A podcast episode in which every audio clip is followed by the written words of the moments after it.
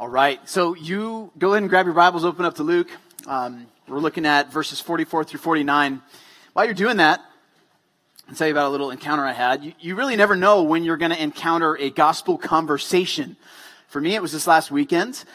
I was officiating a wedding, and I love doing weddings. I really enjoy the premarital counseling process, and then the wedding ceremony itself is exciting, it's enjoyable, it's really neat, special, memorable, all that. And um, so I did this wedding, and, and I enjoyed it. What I don't enjoy about weddings is the dancing afterward. And I don't know if you knew that about me or not. I think I've maybe shared that before.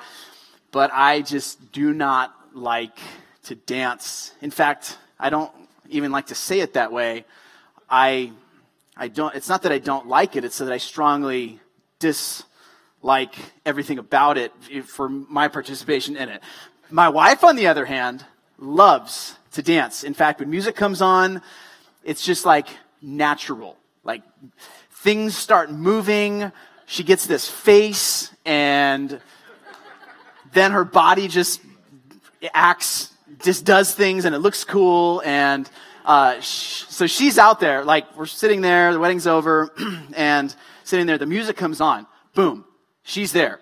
And she's busting a move out on the dance floor. I'm sitting there drinking some bad tasting coffee. And, and um, after a couple songs, I'm thinking, I got to get out of here or else I'm going to get roped into the dance floor.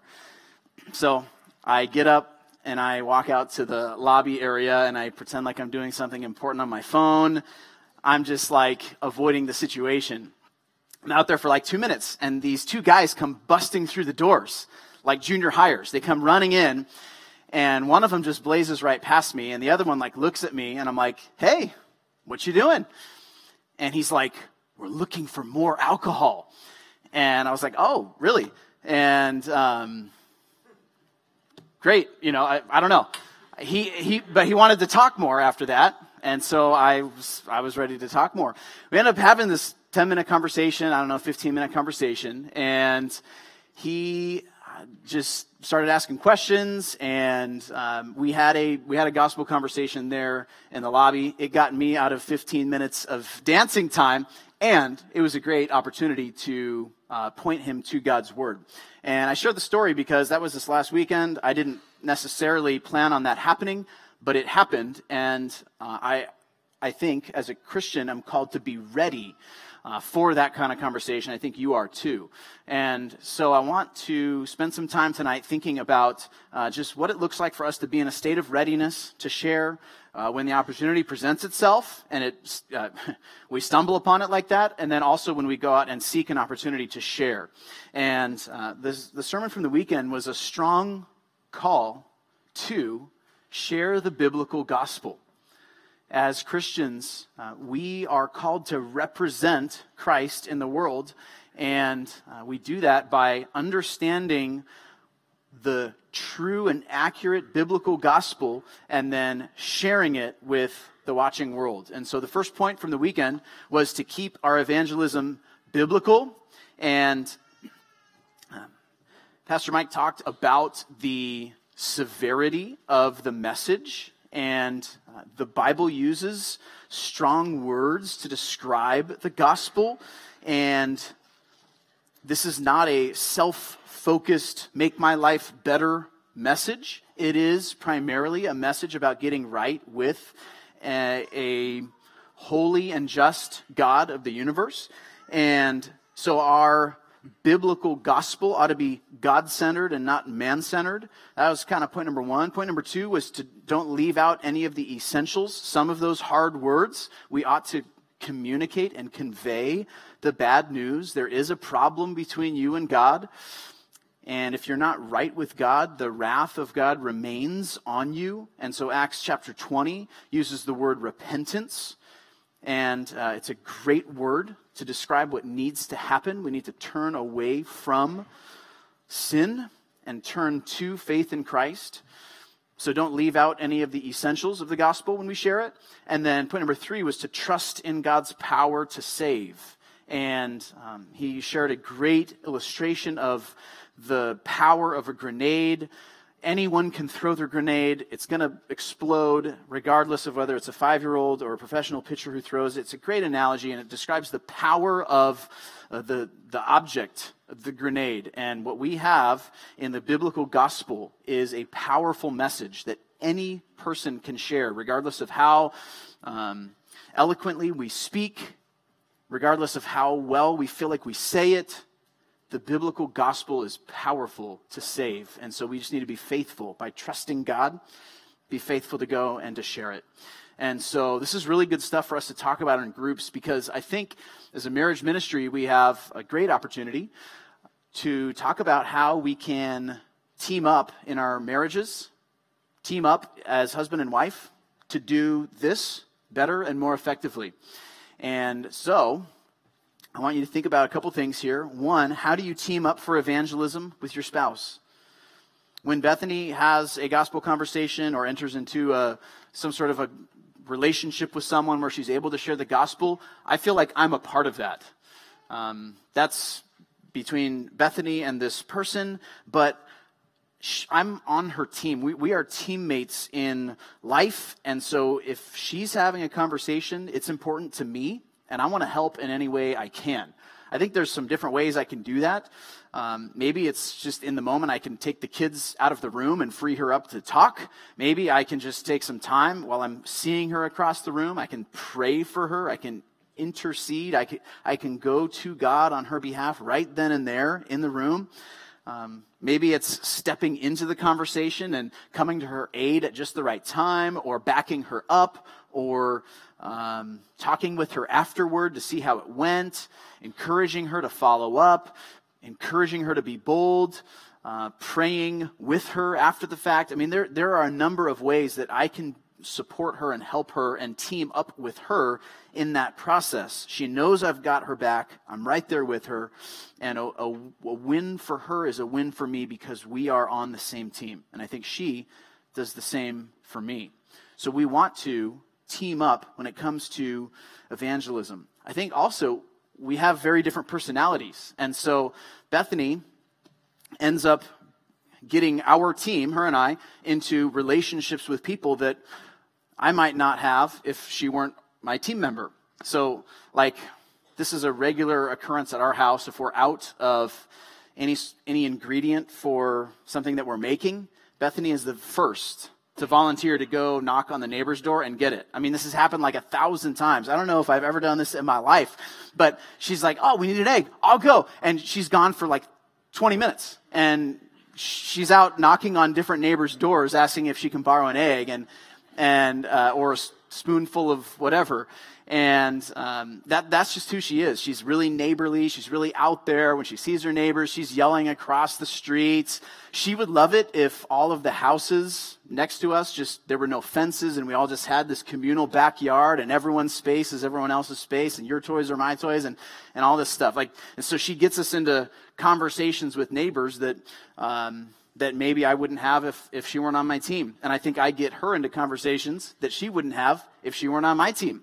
And so that, that's another sense in which we can team up as husband and wife for the, the shared goal of representing Christ, telling someone about Christ. This is a really neat opportunity we have being married. It gives us an advantage. Uh, it's, it's, it's a help to us in that sort of way. So, team up. That, that's one concept that I think uh, we ought to apply in our marriages. I think another is to look for opportunities as husband and wife. Particularly, I'm thinking about opportunities that we have with kids to share the gospel, opportunities that we have with family to share the gospel, and then these neighbors and, and sports teams and other you know people that we have in our lives. But um, as a couple, think about the unique opportunities you have. And when it comes to kids, we ought to be really intentional to think about how, when, and where we are sharing the gospel with our kids under our roofs, in our houses.